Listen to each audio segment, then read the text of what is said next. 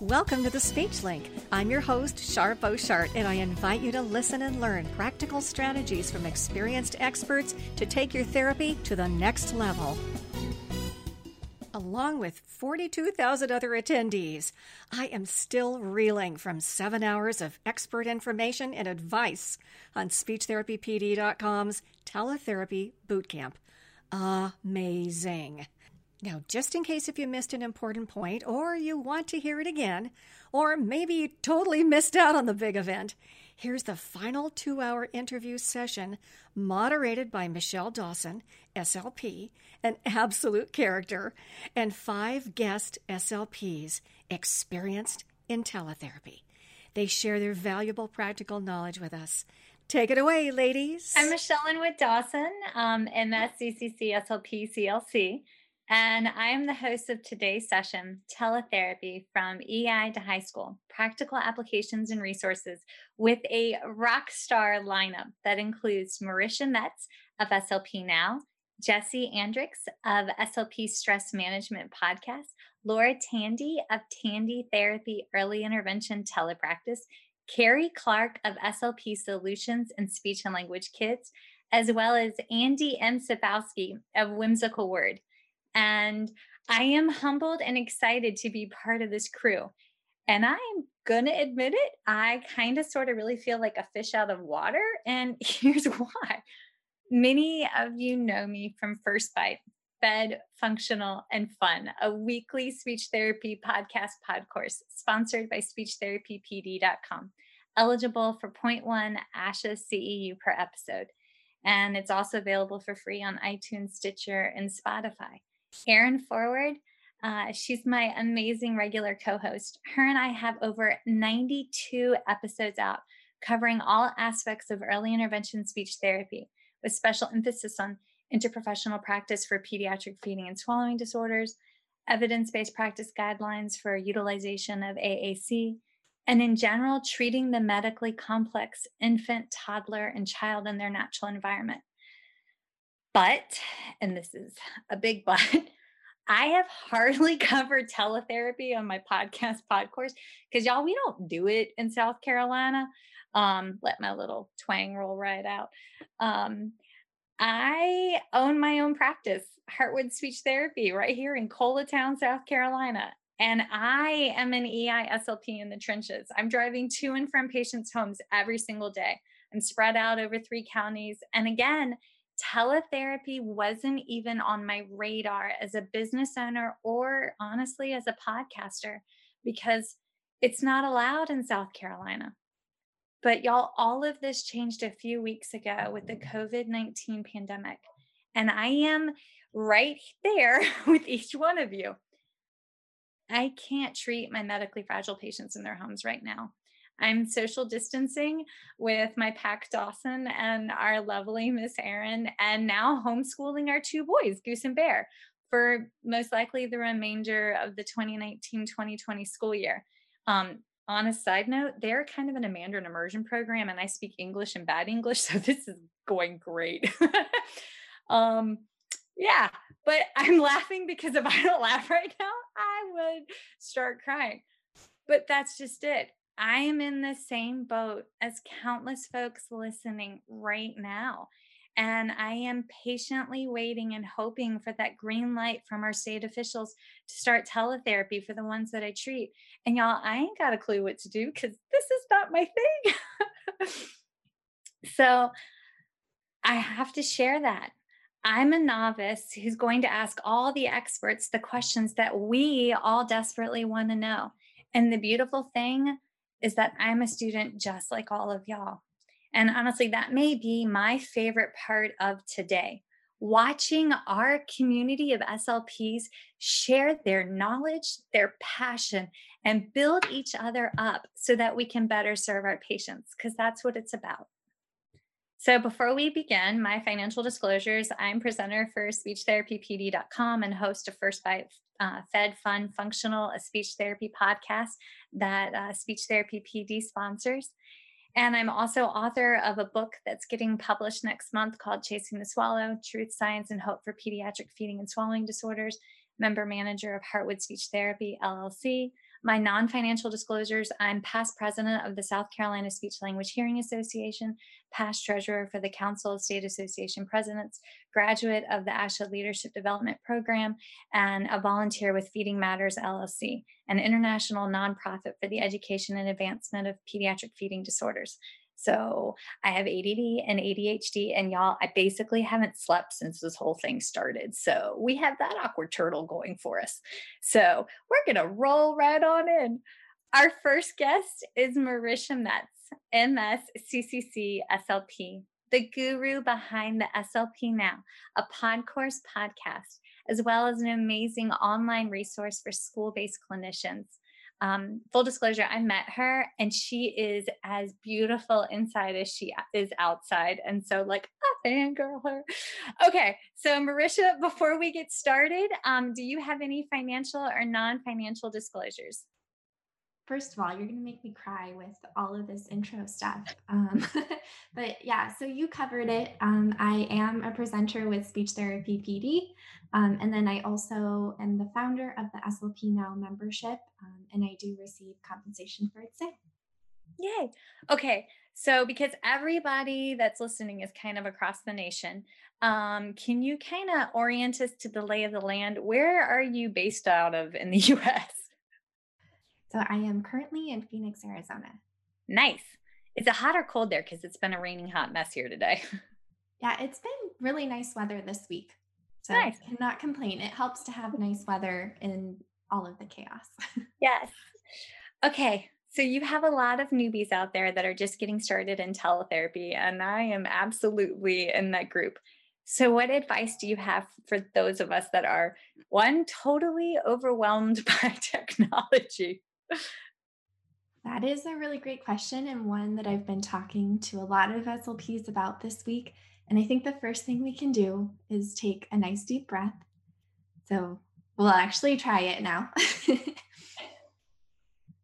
like that just helps a lot already. Um, but we've totally got this. Like, and you mentioned this already, Michelle. The SLP community is absolutely outstanding.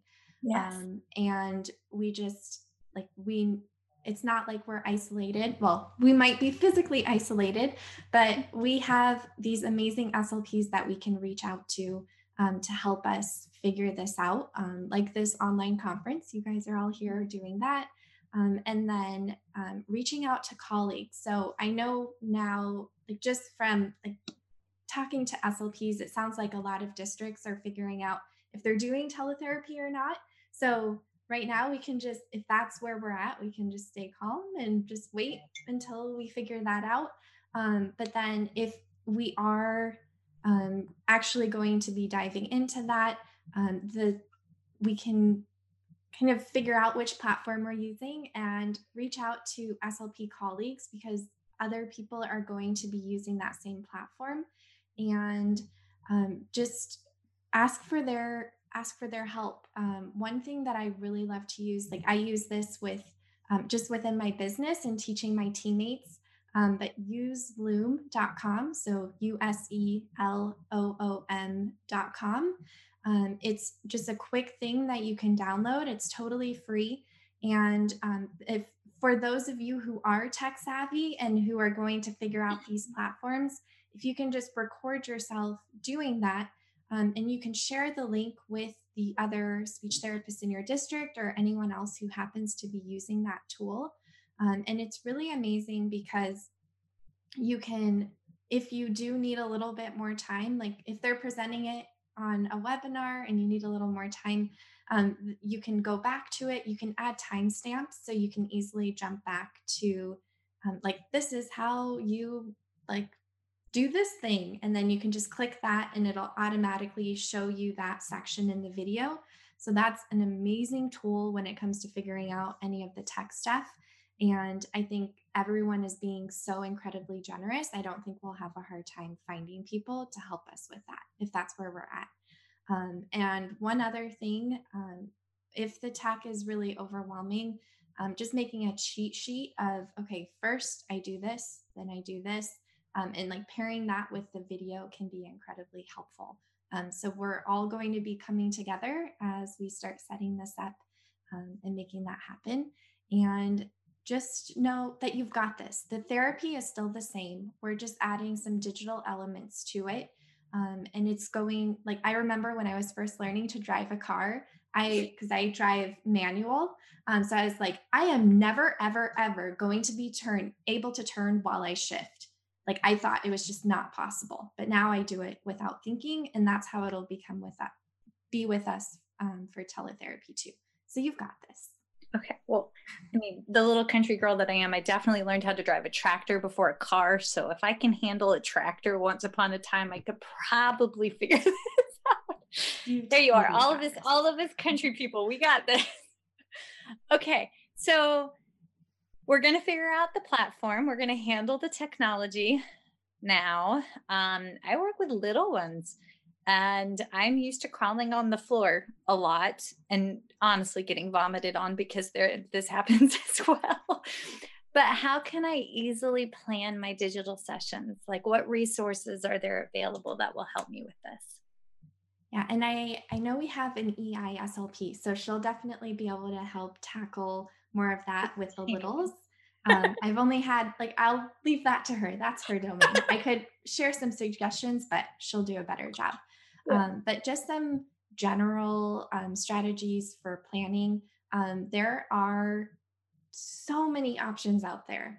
Um, and since we are planning digitally, um, I, or since we're providing therapy digitally, I think it's really helpful to plan digitally as well. Um, because then we can have access to all of the materials. because if we're writing everything out then we have to like write out all of the URLs or like mm-hmm. I don't know. It's just easier if you could just click and it opens and that just streamlines the whole process. Um, and I made a video that breaks down like my entire planning process and also gives it also includes some demos of like actual therapy activities that we can use. Um, so mm-hmm. I, like I knew that we wouldn't be able to show that here today um, since it's the panel discussion. But if you want to go to slpnow.com slash T-E-L-E, um, you can access that. Um, and it also includes some different therapy materials and things.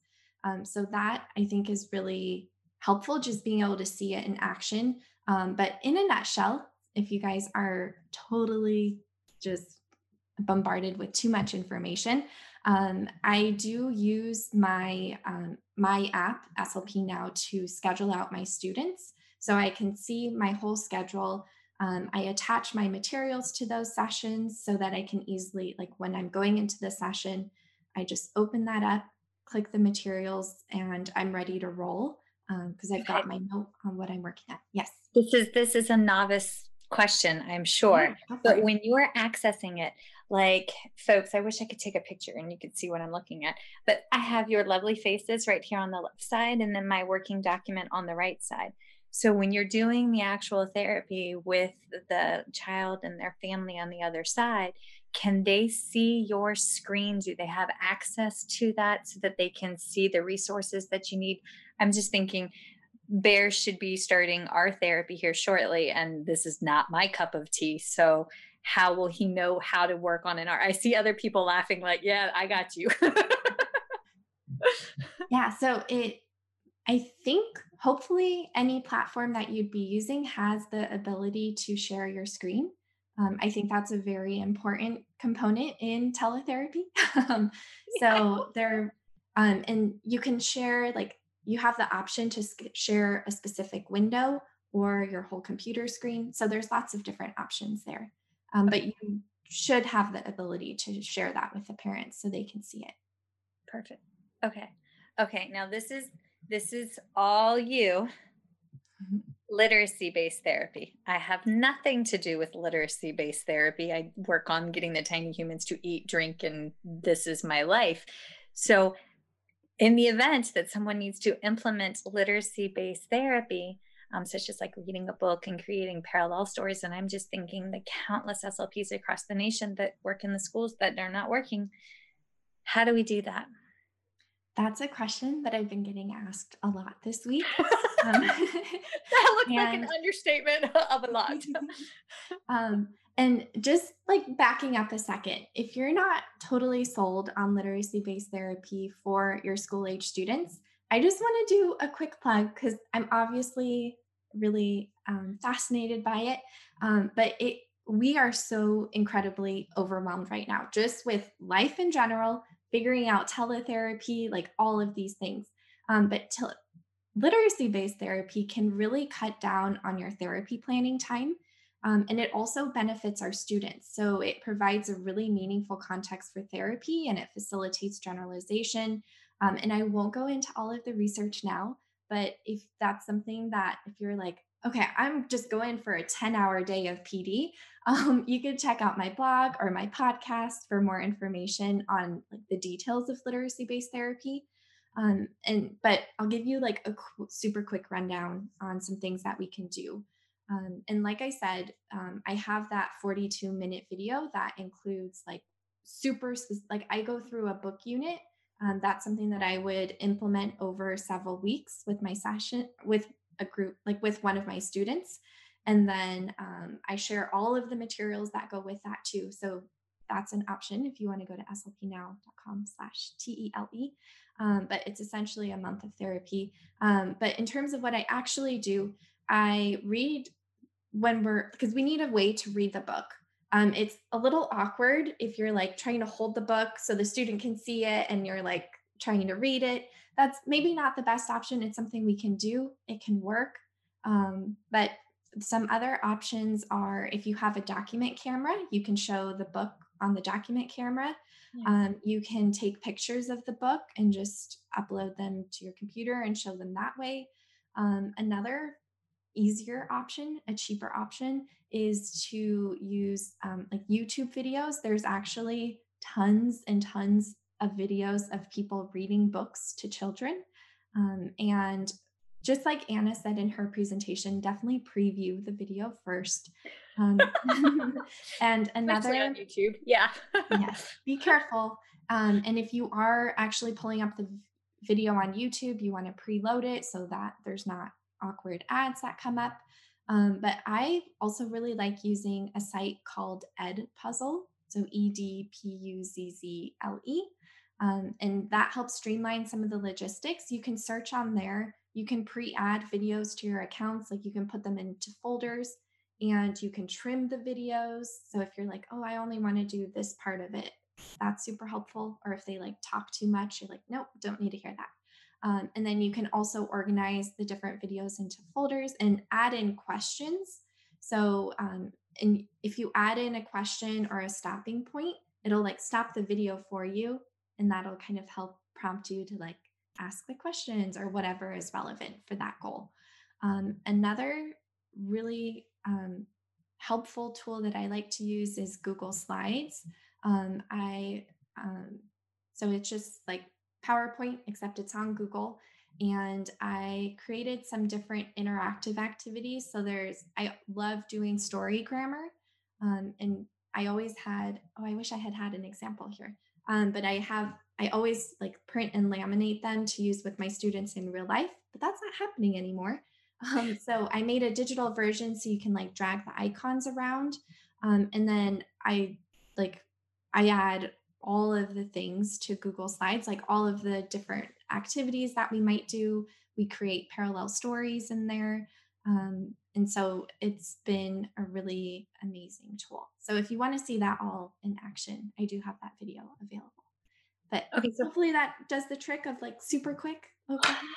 Yes, yes. So I just I have two more questions and I know we have like a bunch of folks to get to, but one, how do you keep everything organized? And two, how do you do the data collection? Okay, cool. Um, so if you have the luxury of having multiple monitors, that makes a big difference. But I know that might not be the case for a lot of us, but we are problem solvers, so we'll figure it out. Um, I I think having um, I'll talk about this a little bit more in data collection, but I you don't want to show your student the data collection like it's easier to keep that separate. So if you don't have another monitor, if you can use like your phone or your tablet, that's a really nice option to like keep those things separate. Um, and then I already mentioned Google Slides, but that really helps with organization. Um, and then just a note if your school district doesn't have a business associate agreement with Google, you'll hear that being turned thrown out a lot. Um, it has to do with HIPAA and all of that. Um, if you don't have that, just use initials. Like don't you don't put any identifying information or whatnot in the Google any of the Google documents that you might be using. Um, but I either way, whether you use initials or a name, um, just I like to create a set of slides for each student. And I use that to, I put in their goal cards there so we can check in on their goals. I can add their um, probes in there if I want to. I usually keep that within my data collection system. Um, you can put in any visuals so you have easy access to those. And I I showed this in the video too, but I just take a screenshot of whatever visual I want to use and I drop it into the slides and then we can access that. Um, and then I also drop in any ongoing work that we're doing. So it's just like, it's like their folder. It has all of the different activities. I can prep it ahead of time if I want to, or I can just set it up as we're jumping into the session. But that is really helpful in terms of keeping all the different pieces organized so you're not opening up as many w- windows all the time. Perfect. Um, awesome. Okay, well, Marisha, thank you. I'm so grateful for your guidance, and I'm um, very appreciative about the advice for the tech side because I fall in the overwhelmed non-technical. Thank goodness my husband does um, IT work, middle-aged self. So thank you. thank you. All right, y'all. Our second guest this evening is Jessi Andricks, MSCCC SLP, the author behind the books Detox 101 and The Smoothie Life. She also runs the website jessiandricks.com, where she has programs and resources to help SLPs reduce stress, burnout, and in general, the total feeling of being overwhelmed.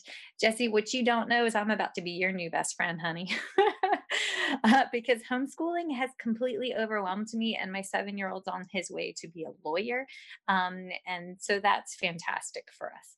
So, from the bottom of my heart, thank you for all the SLPs that are in the same boat. All right, so uh, before we get started, can you please share your financial and non financial disclosures? Yes, so I um, work in teletherapy with eTherapy. And then, as you mentioned, I have the website jessiandricks.com where I provide stress management for SLPs with webinars and courses and continuing ed and coaching services. And then from time to time, I get to, or used to, be able to go to conferences and present there. hey, we, we made it work. awesome. Uh, don't you have a tiny human of your own? How little?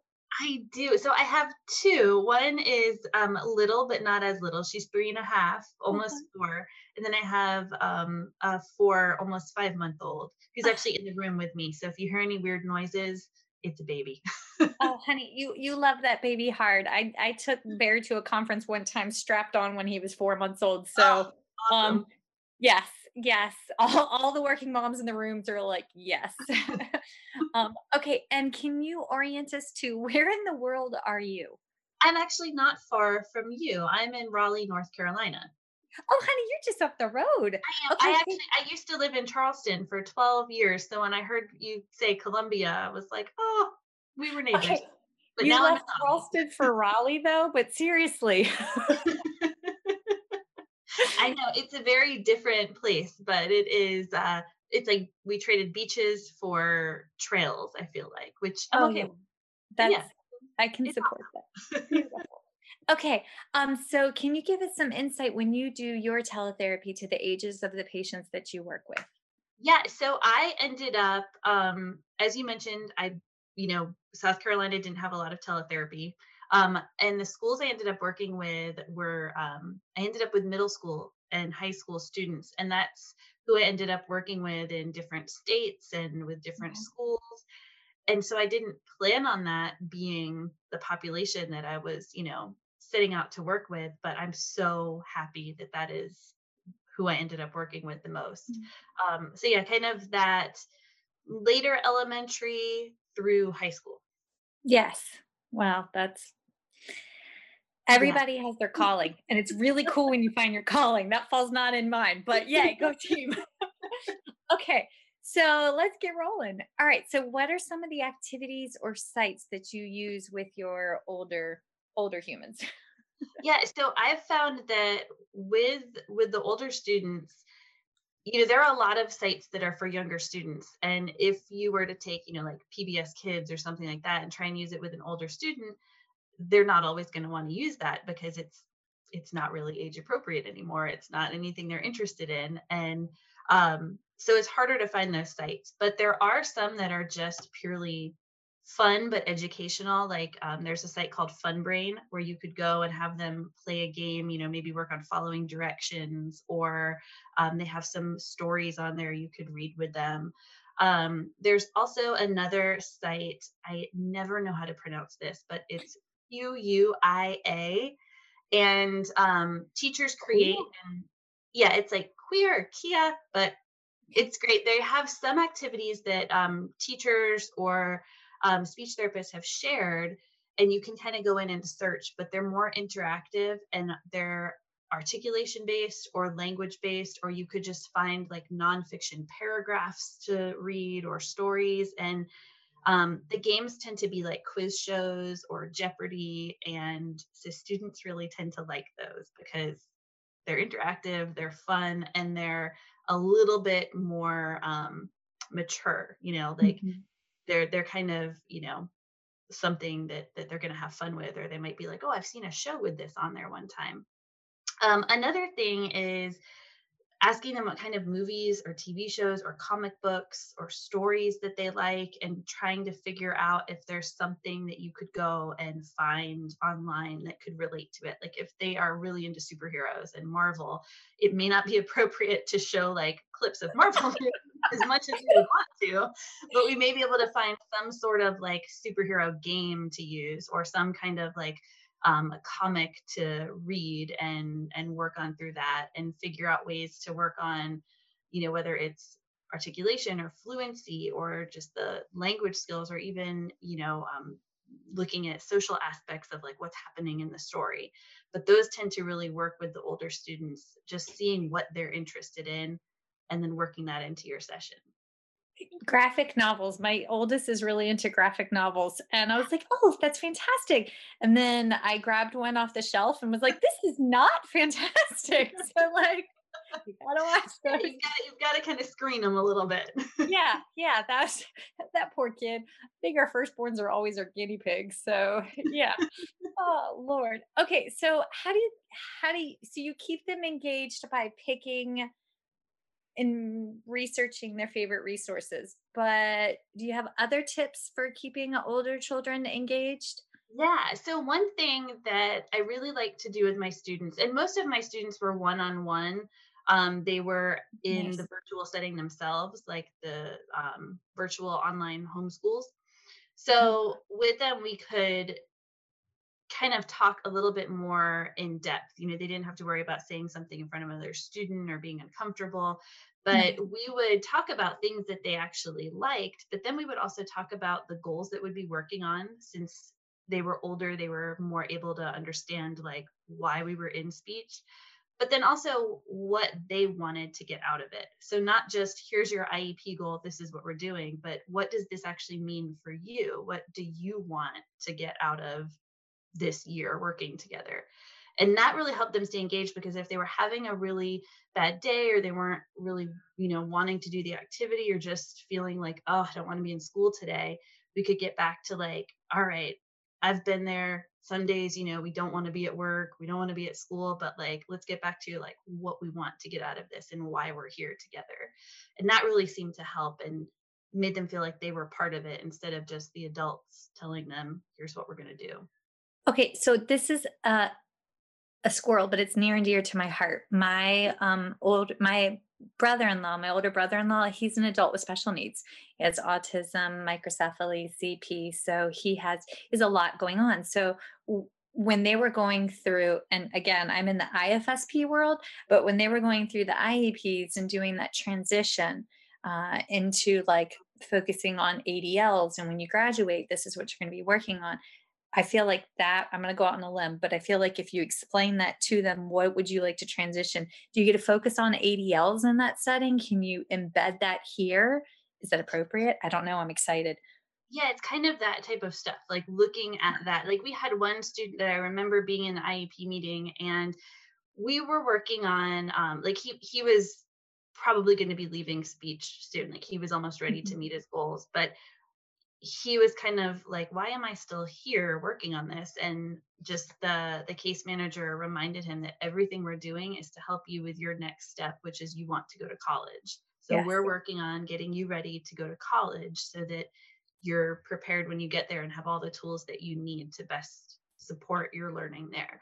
So yeah it's it's really making it more real life because they are able to understand like we're in this and I want to know the purpose. Why? Why am I here? What are we doing with it? Perfect. Yes. Okay. So, what do you need to get started in teletherapy, lady? yeah. So, the basics you need a computer, right? We need a computer of some kind. Yes, you need a microphone so you can be heard and speakers so you can hear. Um, headsets are great, but you don't always need them. Like we don't have them on right now. We're we're great. And then um, you know, a platform to use um, that, like we talked about before, where you can screen share and HIPAA compliant. Um, but the basics are you need that computer, you need that mic, you need those speakers, and then you can get going from there. You can get everything you need from there. And I didn't come into teletherapy with like this huge, you know, like I'd been working towards it for a while. I had actually been out of the field for almost five years, and then teletherapy was just what was available where I lived when I decided to come back. So you can get started in it without a lot of materials or without a ton of, you know, tech knowledge. Just get in there and it's possible and it's not as scary as it seems. Well, my my nerves are going down. I'll be honest. I have I have public speaking anxiety. I'm very honest about it. So I keep my cup handy because being on camera I get the shakes and yes, and so, but y'all are y'all are putting this newbie at ease. So ah, awesome. Okay, so how do you find resources and materials to use when you weren't previously here? How did you find the resources to get started? Yeah, so I ended up asking other SLPs that were either if I was um, taking over their caseload when I first started, um, or just going into like Facebook groups and forums and asking, you know, hey, I'm new. I need some materials. What's a great thing to use? And the really good thing is, like, I had no materials of my own. My previous job had been in schools, but it had been through a contract company. So all of the materials I had that were hands on belonged to the school. When I left, you know, I, I didn't have any to take with me. So I had nothing, no materials at all to start with. And I, I was really panicked at first. And um, I had a therapist that I, you know, was taking over her caseload, and she said, go online and find some stories. You know, find some books that you download or that you can find a PDF of them for free. And, you know, if you know you're working with middle schoolers, get some, you know, middle school age appropriate stories go and find a few sites with some fun games that you can use or you know if you're going to be doing um, artic and you need a flashcard of some kind find some pictures or find an interesting story but get a little creative but also know that there are so many things and then of course we have like the teachers pay teacher the tpt stores where you can go in and, mm-hmm. and download some really great resources um, or like find some digital books on amazon that you could download and read to students but there are are a lot of ways and just reaching out to other SLPs and saying, hey, what's your favorite site to use? Or do you have any sites? And people are going to share so much. And it's it's just a really great community. Yeah. I, I know um, for those that are listening, check your uh, local library. Our local library opened up access. It was like this treasure. It felt like Disney's vault opening, but they opened up their like virtual library, and that's oh my gosh, amazing, right? So um, there's, but that's happening across the country. So check your local branch to see if they've opened their virtual library. amazing. Yeah, that was. I thought that's that was grace right there. Okay, so how do you connect with students? How do you connect with students and families through a screen?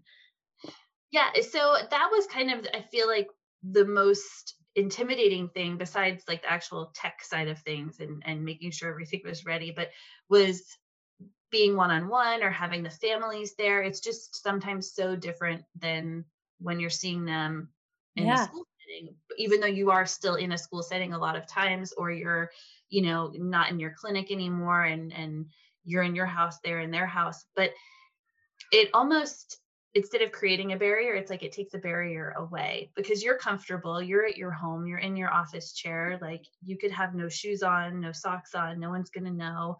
Um, you know, you have a, you know, usually you don't have a baby in the room, but if there's an emergency, you, you know, you have your dog in the room or something. But the students are also a little bit more comfortable. Like they're in their own space, it's their own territory.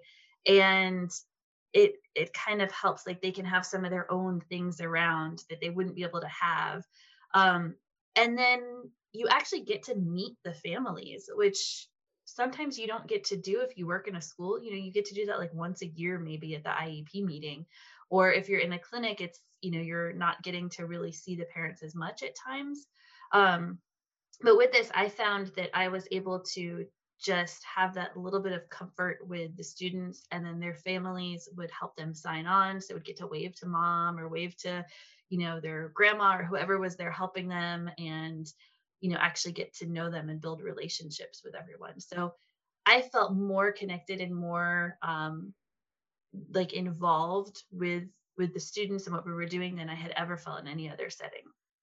Perfect all right that gives me hope that gives everybody hope yeah. Okay, so Jess, thank you so much. I am looking forward to um, taking your tips, uh, reducing my stress, um, and um, I'm I'm grateful, and I kind of like the idea of not having to wear scrubs. So that's yeah. cool. Stretchy yoga pants under the uh, countertop is okay. All right, so our third guest today is Lauren Tandy, MS CCC SLP, the founder of Tandy Therapy Early Intervention Telepractice. She has a plethora of resources available on her website for all of us home health SLPs that can't go out anymore. Y'all, they are amazing. I'm going to miss my car rides with the windows down on the back roads, um, which can be quite an adventure. But she makes this new adventure of telepractice feel less risky than my regular Thursday afternoon hitting a pothole drive. Uh, Lauren, thank you for coming on. Uh, can you please start us off with any financial and non financial disclosures that you may have? Yes, thank you. Um, so I'm the owner of Tandy Therapy LLC, Tandy Therapy Box LLC, and administrator for the Facebook group Early Intervention Telepractice, which I just started last week. Um, yes, thank you. and there's already over 6,400 members on there. So yes, okay. say hi. Say it one more time. What's the Facebook group? It is uh, Early Intervention Telepractice. Yes, beautiful. Yeah. Thank you. Okay. All right. Oh, so, but I do have some more financial disclosures. Um, I just put some classes online on the shop live today, as well as some mm-hmm. private practice forms. So I do receive proceeds from those materials and the classes that are offered on my website. Okay. All right. Um, and then um, where in the world are you for? I am actually located right now physically at my home office in Post Falls, Idaho. I am licensed in both Idaho and Washington. So I travel early intervention in North Idaho and then also in Central Washington. Um, I'm right on the border.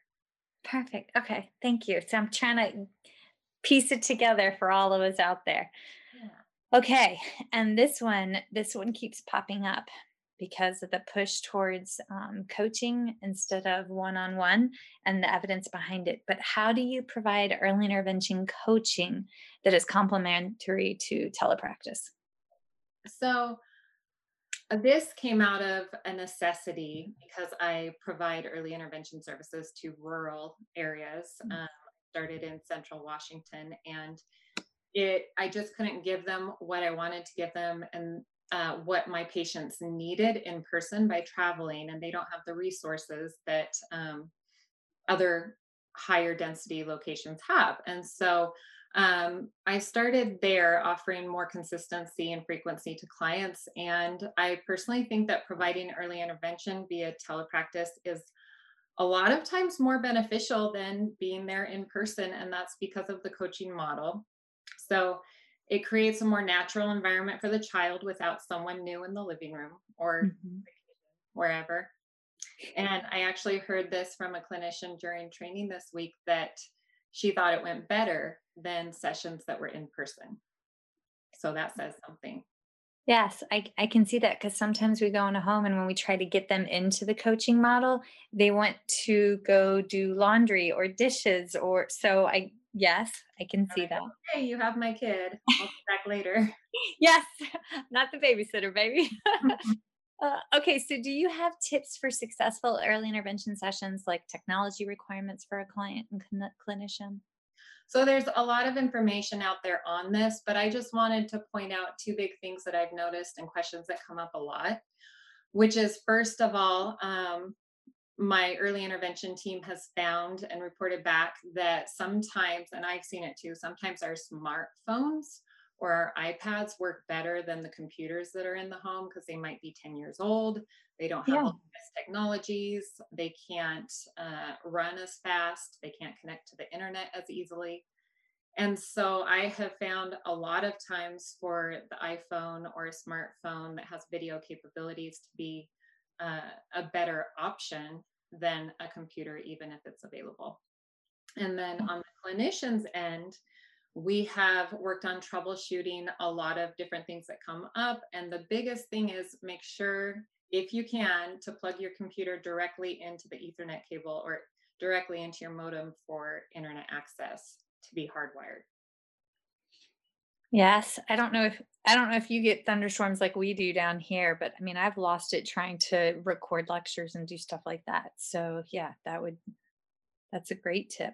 And okay. cuts out on a lot of interference and cutting out of audio or visual or things like that. Nice. Okay, so how do you address parent concerns regarding resistance to telepractice due to screen time?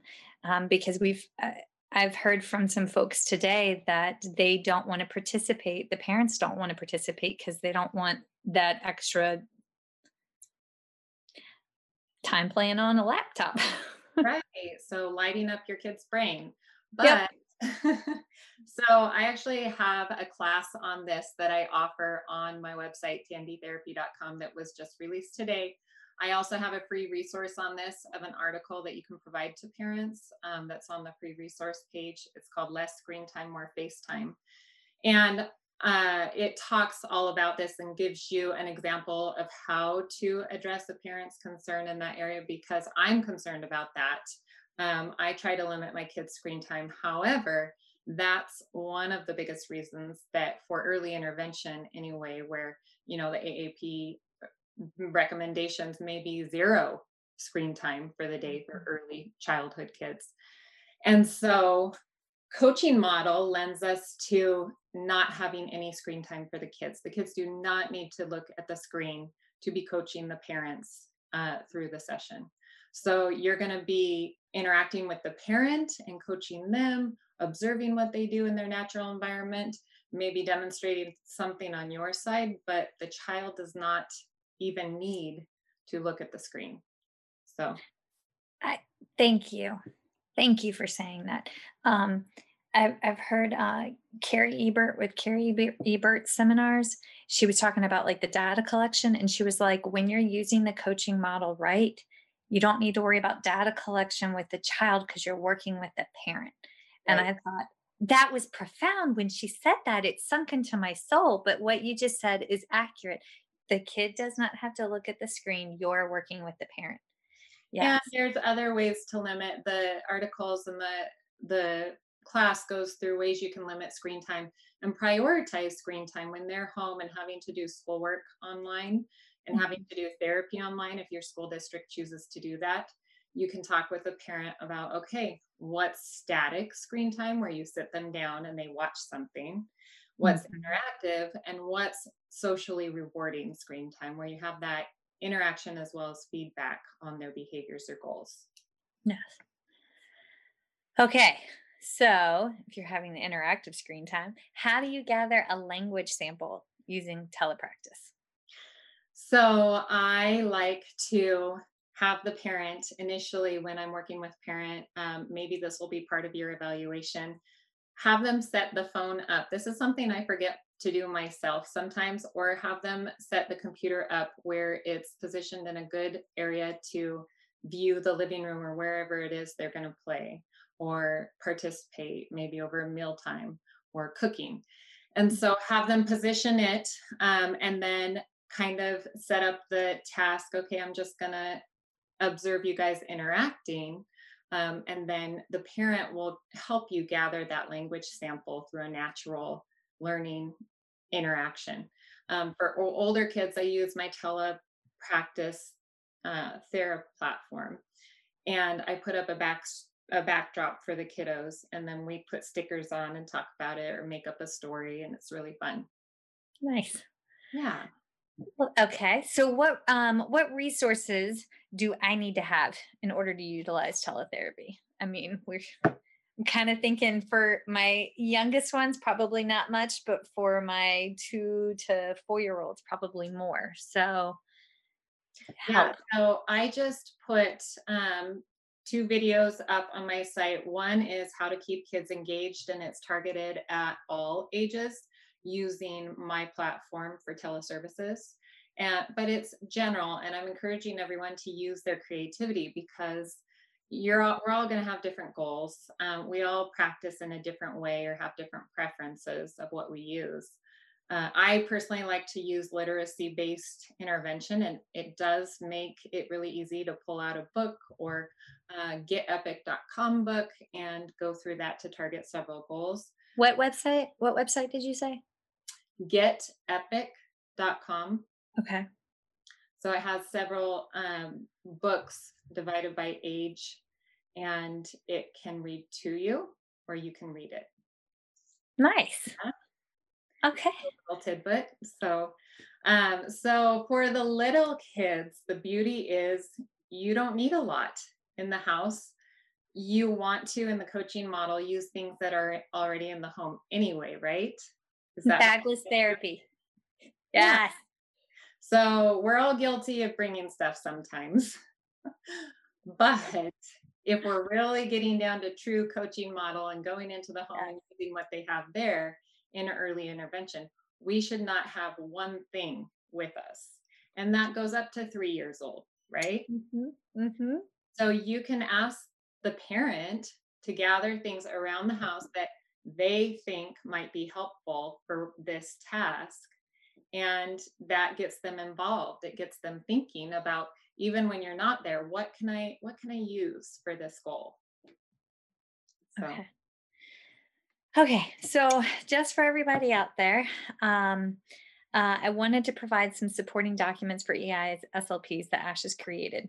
To start with please check out the asha practice portal on ASHA's website and go to the professional issues and look up early intervention SLP because y'all, the roles and responsibilities of the EISLPs are right there. Everything the amazing Miss Lauren Tandy just said, where they talk about going bagless and working in the natural environment, um, including coaching and supporting the teletherapy, it's right there. So please check out uh, asha.org backslash practice hyphen portal backslash professional hyphen issues backslash early hyphen intervention or just type in early intervention on ASHA's website and it pops up. Michelle i have pulled some of the research articles from that website um, in the practice portal that are having to do with family coaching early intervention. I've curated what has to do with um, family coaching and early intervention in a list that i'll be uploading on my uh, Facebook group and free resources on my website. Beautiful. And can you hit us up one more time with your Facebook group? Because that's just awesome. Yeah. Early intervention telepractice. Yes. Oh, Lord Almighty, thank you. Thank you. uh, I'm humbled that you've given so much of yourself and your time because this is this is extra and we're we are appreciative from all of us in the EI trenches. We appreciate it. Thank you. Okay, so let me put my readers on because I'm pretending that I can read fine print and I can't. Okay, so our fourth guest is none other than the Carrie Clark, CCC SLP of SLP Solutions and Speech and Language Kids. Yay! Y'all, she Hi. is a pediatric SLP firecracker, and I appreciate that. and uh, while uh, and I may be downloading some of her freebies off her website over the next few weeks while I attempt to remember how to do artic therapy with our sweet little bear. Because y'all, his R and L is just that's a hot mess. So, uh, Carrie, I'm a huge fan.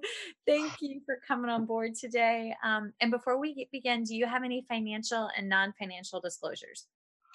Yes. So my financial disclosure is that I am the founder and sole owner of SLP Solution and Speech and Language Kids. It's all one company. We just have the two different brand names on the websites. Um, so I do earn my uh, my salary and and the earnings from that, and that includes our membership program over at the SLP Solution, which is a membership a paid membership program for speech language pathologists, where we have our mm-hmm. community and our resources. Beautiful. Okay, and then to piggyback on our like Carmen Sandiego game that we've been playing this entire time, uh, where in the world are you, darling? So I'm in Columbia, Missouri, different Columbia, and so I'm like right in the middle of the United States. Yeah, we're we're kind of we're making our way around. Uh-huh, so yeah. yes, and you have a map back there. I appreciate that. Yeah. I yeah. Speaking find- of homeschooling, this is where my boys are being homeschooled currently. It's going really well that's yeah i didn't know 100 centimeters did not equal an inch um i found that out this week so like yeah i really appreciate it teachers there's a reason yeah. i teach people to swallow in that math go team okay yeah so um what what therapy materials can you use during your sessions Okay, so I was actually going to see if I can share my screen. Can I try? You good with that? Hey, I'm not driving this, so I'm going to Okay, because I was thinking it would be helpful if you could see what kind of what a teletherapy session might look like. So, can you see my screen now? Can you see my little M spider? Yes. Okay. So, basically, what I've done here is I've pretended that I'm prepping for a session. So, I don't know if you can see, but I have like 10 different tabs open here. And these are mm-hmm. just all the different materials and ideas that I pulled up that I thought, okay, these are things that might work for this potential client. It yes, that's, me, just a couple minutes to pull this up, but now I have all the things that I might need ready. Okay. So screen share is your friend when you're doing your teletherapy sessions. You share your screen and then they see what you see. But the cool part I like about this is that they can't control anything on the screen. So when I pop over to my reinforcer activity, which is this highlights for kids game where it's a hidden objects thing, they yeah. can't just click on it and find all the hidden stuff. They have to tell me with their words or their speech sounds or whatever it is we're working on. So they'll say, "Oh, I see the hidden whatever. I don't even know where anything is. Is there stuff on here? There's a Pretend mushroom. I know where something is. I didn't look at it ahead of time. Here, here's a little shovel. No, I don't know. If you click on the right things, it'll it'll pop it up and tell you that you did it. Um, so yeah, so that's what I love is you can kind of pop back and forth between your materials and the games or the reinforcers that you're working on. Well, that that's so you know I have these are yeah right. This is helpful. Yeah. yeah. so like for example, this is all if you are one of the members of our membership site, these will look very familiar. These are our no prep kits. Um, but there's also, if you're not one of our members, there's no prep materials on Teachers Pay Teachers. I know Marisha has a bunch of stuff over at SLP now. So basically, you're just going to pull up whatever resource you have saved on your computer, or for example, on our website, and you're going to pull up your resource and you're going to say, hey, we're doing our thing. Here we go. Here, let's do some M's. Ma, mo. Or, you know, maybe we're ready to work on our words. So we pop down to the words one and we practice some words. And then we pop over to our game. Or if you've got one that's a little a little younger, maybe you can pull up a video, something like this, this baby Einstein. I love these. Um, so we could play a little bit of baby Einstein as a reinforcer to keep them engaged. Yes. And then we can pop back over to our activity. Or maybe we can pull up and go, ooh, and do our ooh sounds because we're talking about baby Einstein and what we saw. So you kind of just use this as your tabletop where you would normally have your activities and your games that you're using to keep them engaged. you're just popping back and forth between the different activities. Um, and then I've got, I started a, a Pinterest board this week where we um, put together a lot of the different games that I like. And I specifically chose games that don't make a lot of noise unless you ask them to. so they're not distracting.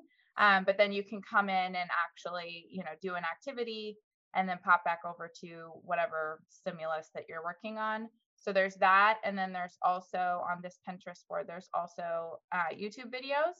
So again, if you need something either to just reinforce in between your activity or if you need a conversation starter. So like you can see I have a Minecraft video here.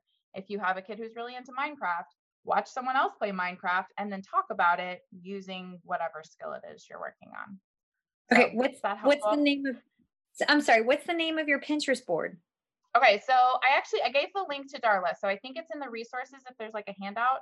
Um, okay. But if you find SLP solution on Pinterest, it's my board is called Teletherapy Resources for Speech Language Therapy. So, um, and there's you know there's some platforms and some other uh, re- our resources on there as well. Okay, you were just talking about videos, um, but how do you use your videos in your therapy sessions?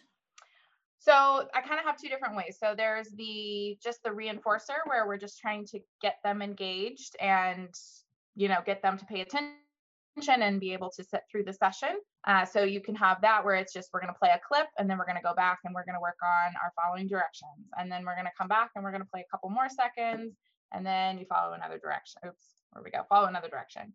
Um, so that's one way. Another way, like I said, if you have um, an older kid who's working on their skill in conversation, then you can play a video and talk about it. So, like this one here is science tricks, and they do different science experiments, and you just watch it. So then you could talk about what happened, or you you could stop it and you could have them make a hypothesis of what's going to occur when they do this, that, or the other. Um, so yeah, so you can kind of use it either way. You can use it as just a straight up reinforcer or as a way to um, give them something to talk about. Perfect. Okay. Okay. So I feel like this is the hot button one. I love getting everybody's input on it. How do you use parent training for clients who are struggling with online sessions? Yeah, Especially so it is, older kids. Yeah, well, so I I generally have worked more with the younger kids. Um, I've worked with older kids too, but you know when I think of teletherapy sessions, I think okay, this might work for a little bit that we can pull up our baby Einstein and we can get them engaged but then you're going to get to the point where that child's done and they're popping off mom's lap and and you know th- that's all you got. So at that point it really does you can switch it over to more of a parent training kind of model. And what i was thinking of when i was kind of prepping for this um, so this is a uh, one of the kits that we have for working on the first 50 words. And so we have it broken out by types of words. So you could share something like this with the parents where you say hey here's some activity ideas for working on these words you know we've got the sign language there. And so you could be explaining these activities to the parents and then you can have them sit down on the floor and actually play and do one of these activities and then you can provide that feedback. So you can say oh that would have been a great opportunity to sign the word no when you said no there. Like let's you know try that this mm-hmm. time. Or you know oh i can see that your child's not really interested in this. How about try this way or or switch it and do this instead so that you can kind of give them some feedback on it while they're doing the actual activity. And then you can send something like this home and say, okay, I'm going to email you a copy of this that we did today. So you have this. And then that way you can practice it at home and then let me know how it goes when they come back. Does that make sense? Yes. Okay. So how long are your sessions normally? Well, it it depends. I mean, when I was working in the schools, I was a big fan of really short sessions and kind of scattering them throughout the day. So I would mm-hmm. do, you know, I'd pop in for five minutes for this kid to run through his list of words, and then we'd, you know, come back later and do a longer session. When you're doing mm-hmm. teletherapy, though, you really are going to have to schedule it out. Yeah. So, you know, you want to get enough time that you're going to be able to actually talk with the parents, see how things are going, see what their concerns are, because in, you know, we're all in the middle of a crisis their top priority might not be their kids L or R. Maybe they're trying to figure out how they're going to get food today because the grocery store near them is out. So maybe at that point you just need to stop and be like, "Hey, let me share some resources with you and let's let's get you to a place where you're actually able to work on these things because we're not, you know, we're not all going to be there every day. I'm not there every day right now either. Um, mm-hmm. so I, you want to make it a long enough session that you have time to really connect with the parents and check in and make sure everyone's okay. Um, but then that you can actually have time to work on your stuff as well. I think 30 minutes probably seems like it would be pretty good, but you're going to want to judge that based on the children you're working with, the families that you're working with, and, you know, kind of play it by ear because we're all trying to figure this out as we go. Yes, yes, we are. um, to be fair, not all of um, the nation has approved teletherapy, and in South right. Carolina, we still haven't gotten it authorized. But we've been told stay in a group of three or less, and I'm like, well, yeah, yeah. Okay, so I have one last question before we have to move on. Um, so for the super wiggly, super wiggle worms, what I know what I do. I normally match that level of energy and I'm jumping up and down and being silly with them. But what do you do during teletherapy? Because I feel like that would be blurry on camera. yeah. no, that would be obnoxious, wouldn't it? Um, yeah, so the the videos are a great win for that because you can kind of pull them in and get them engaged. But you do, if you, especially if you've got a child with some sensory processing issues, or I mean, just kids need to move, and we're all cooped up in homes, and it's driving everyone nuts. Um, it really does help to get them up and moving. So you can do some of those videos um, on YouTube where there are like action songs, there's like freeze dances. You can pull up a freeze dance and do some of that kind of stuff. And then sit down after you do that activity and then try to get them to work through some of the words and things. Um, another another thing to think about is the parents that you're working with are probably at their wits end with those really wiggly kids because I can say that from experience because I have two little boys home with me right now and we never stop moving. Yes. So they would love any strategies you can give them on uh, heavy work, uh, sensory activities, fun little songs that'll get them up and get them moving. So feel free to provide that training inside your therapy session, even if you're not really targeting sensory stuff, just be like, hey, I thought of this really fun idea uh, for my own kids this week. Or like, I heard another parent was doing this where you push a laundry basket full of this weighted something like books and push it back and forth and do races. Like that might help, you know? So give that give that information to those parents because if they're wiggly on your sessions, they're probably driving their parents crazy also. Um, and then connect with your occupational therapist as well. If you've got one on staff, see if she could pop into your conference call if it's one that you share. Um, and you guys can both get on, just like we're all on this call together. You know, you can both therapists can get on and take turns providing ideas. Or if you can't get on at the same time, even just reaching out to them on email and saying, "Hey, this child is having these struggles. What can we do to keep them moving, or or to kind of bring that sensory that sensory piece back?" Perfect. All right, now I got to figure out how to unshare my. That's um, well. While you do that, I'm gonna say um, thank you, my uh, my boy mom, my inner boy mom. Totally appreciates your tips um, on the wiggling children part, and I foresee heavy weighted baskets in their futures tomorrow morning. yeah, lots of weights. They're just gonna be buffed by the end of this. Yeah, they lift kettlebells with daddy. It's the cutest thing ever. Tiny baby kettlebells. Okay. I love it. Thank you, Carrie. So, our fifth and final guest tonight, or I guess kind of maybe the afternoon, depending on where you are, is the beautiful Andrea Andy Szwabowski. And, honey, I hope I'm saying that right. You um, are. Yeah, excellent. Thank you. Of the whimsical word, an author, blogger, and digital resource designer for the Teletherapy SLP. Andy, um, uh, I normally, again, teach kids how to eat and drink and not artic. And I am not the tech savvy SLP. So, we need you right now, baby. Um, and I am excited to go into the nitty gritty details because that's the one that if um, if we get this approved in South Carolina, that's the stuff that keeps me up at night. Like, how do I actually HIPAA, FERPA, all the feels? So before we get started, uh, can you please provide your financial and non-financial disclosures? Sure. Um, I am the owner, author, blogger of The Whimsical Word. Um, it's where I create um, digital materials and materials for sale for teletherapists on Teachers Pay Teachers and Boom Learning. Um, I do receive financial compensation for the products demonstrated in this presentation if we have time to demonstrate any. And then additionally, I am a clinical manager for dot com therapy, and we provide teletherapy services um, to brick and mortar schools, uh, private patients, virtual schools.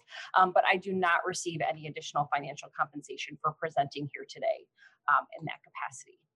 Um, I I love your statement over your shoulders. She believed she could so she did. Thank you for that. That's a reminder to myself and all the other all the other she's out there um, yes. that we can do this. We've got yes. this, friends. So yes. Okay, so now where are you in the world? So I am currently located in central Illinois, uh, Peoria to be exact. I've lived in Illinois my whole life, um, and I pretty much served as a brick and mortar speech therapist in public schools for close to 20 years uh, before I was relocated here um, from the Chicago suburbs in 2016.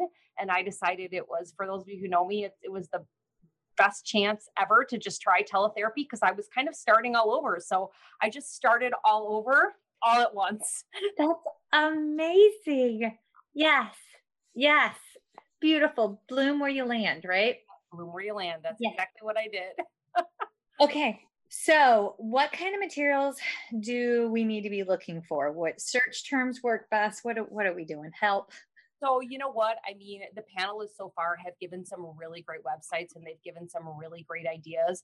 And I love, I use all of these things. Our therapists use all of these things. Um, I find for me, I try to look for materials. When I started teletherapy, there really wasn't anything. Even five years ago, I I really struggled because I felt like it was hard to keep my students engaged. There were only so many black and white printables that I could use. Um, you know, you dive into the world of YouTube, some of that stuff is, you know, unvetted and you're a little bit worried about what you're going to show students. So I really then started to create materials. And so what I found tend to work best for my students were materials that were presented almost similar to like a slide. So things that were very colorful, things that had lots of detail things that were presented more in like maybe a like a slide that you might use for this presentation, like a four by three or a 16 by nine ratio. Um, I'm not saying that the black and white worksheets that are, you know, eight and a half by 11 don't work. They absolutely do, but they didn't fit quite nicely on my platform to demonstrate to students. The prompts weren't all on one page, and that's just what I preferred. Um, so I try to look for things where pages can be easily viewed on like an iPad, a computer, um, perhaps even uh, um, Lauren mentioned um, a larger cell phone as well um, for those traveling SLPs, maybe, or when things are turned sideways. Right, everything kind of fits on one page, so you're not having to scroll. Um, and then, um, so I think that's those are some some great resources. Um, you're also going to kind of some things actually have interactive features. They've got buttons and gizmos and all kinds of different things to make them interactive. While you do not have to have interactive materials, um, those are certainly things that I that I tend to look for. So search terms, when I think about it, I'm thinking about um, search terms like teletherapy materials on Google. I'm thinking about um, no print speech um, a lot of therapists that have began to create um, materials specifically for teletherapy we tend to label our things as no print speech because we're not printing them out. They are too colorful and you'll probably get banned from school if you're printing them out from the printer. So we basically have tried to label them as no print speech because you'll lose your printing privileges if you if you print them and try to laminate them. Nice. um, we use things uh, search terms like internet activity, digital speech, iPad speech, Google Drive activities for speech, digital task cards, any of those any of those search terms would work really really well. Um, i know as a creator and a and an author on teachers pay teachers one of the things that they've asked us to do this week is sort of label our materials specifically as internet activities or distance learning activities so that people can find them easier um, in the sea of all the things that are speech related. Um, again i'm not saying you can't use black and white worksheets you certainly can. I just found for my students I had to struggle to really keep them engaged when that's really all that was at my disposal. So that's why I I chose a different format. So okay.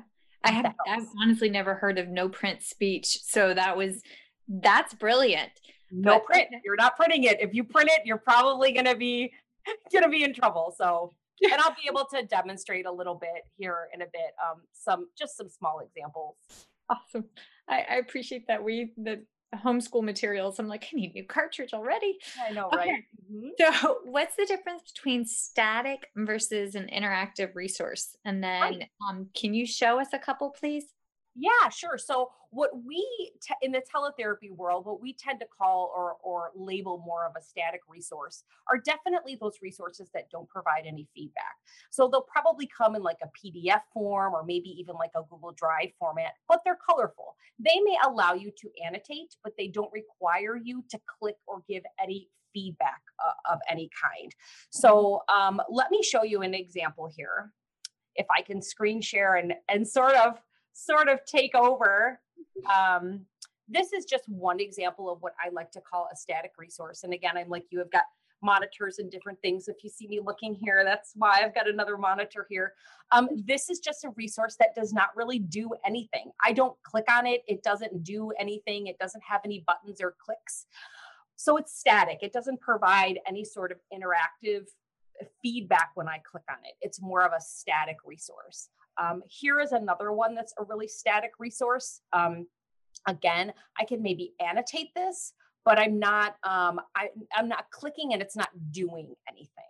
Okay, it's just there and it's colorful and it's bright and it can keep my child's attention. It asks my students to do something, but they can't click it and have something happen. Okay, does that help?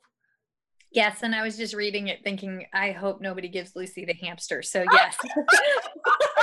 exactly. Yeah. So that's a static resource. Now, when we talk a little bit more about interactive resources, those interactive resources are really more um, eh, resources that require some sort of dragging clicking, dropping, provide some sort of feedback when clicked or, or tapped on. Um, right now, the big rage and in the teletherapy group that I that I moderate on Facebook called Teletherapy Materials for Speech Language Pathologists. Um, Wait, say that again. Teletherapy materials for speech language pathologists. Um, we have grown.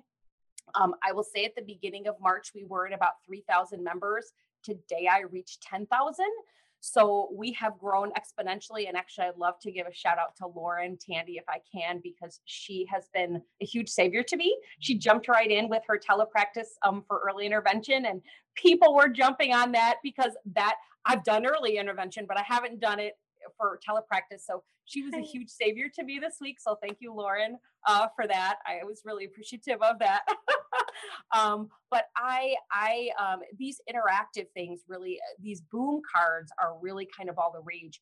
Um, for those of you in the schools, if you know what task cards are, task cards are huge with teachers.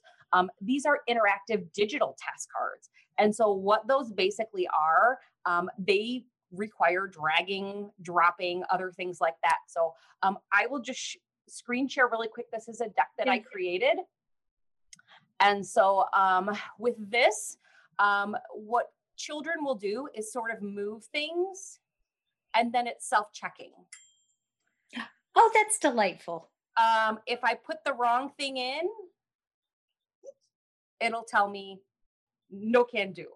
Um, so that's one example. Um, I have other examples that are actually a little bit. This is like my giant, my giant library of decks that I have at my at my disposal. Um, but one of the things that I really, really like to do with all of these is is some of them require more of like a blended approach. So um, I'm trying to think of one quick example that I could show you really quick that is more of like a blended approach. Um, like this one's more of a blended approach where my student and I have to really work on this together and they have to provide the right answer before they can click.